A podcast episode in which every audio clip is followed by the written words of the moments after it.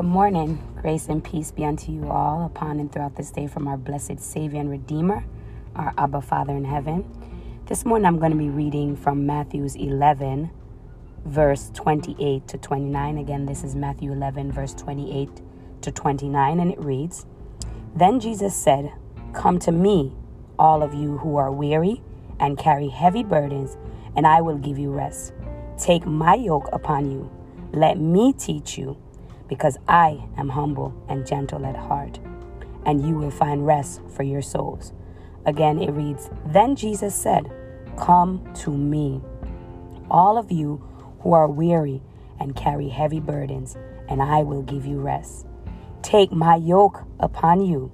Let me teach you, because I am humble and gentle at heart, and you will find rest for your souls. Jesus' yoke.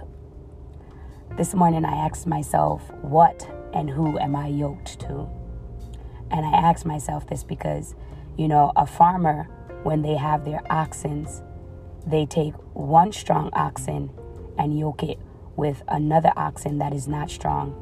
And the whole purpose of that is for the strong oxen to train the young oxen so that in another time he too can also train another oxen. And so it is with us. Jesus had his disciples, right?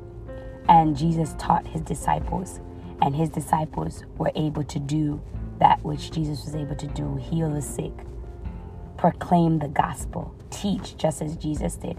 And so it is important for us to think and analyze what are we yoked to and who are we yoked to? Are we yoked to something that's going to uplift us? Is it going to strengthen us so that we can uplift somebody else, so that we can strengthen somebody else, so that we can do that which God requires of us to do? So this morning, I encourage you to ask yourself that question What are you yoked with, and who are you yoked to?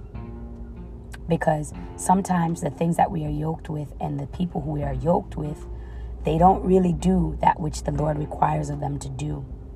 And so that's why sometimes we're not fulfilling that which the Lord requires of us to fulfill here on this earth. Sometimes that's why we're not walking in the purpose that we're supposed to be walking in. Sometimes that's why we're not seeing results in places that we want to see results. Because sometimes the things that we are yoked to and the people whom we are yoked to is of a hindrance unto us getting to that level and place where God wants us to be. Again, I pray that this word will uplift, empower you, and as you meditate upon you, it will do that which the Lord requires of it to be done in you, through you, and with you. God bless you and keep you all upon and throughout this day.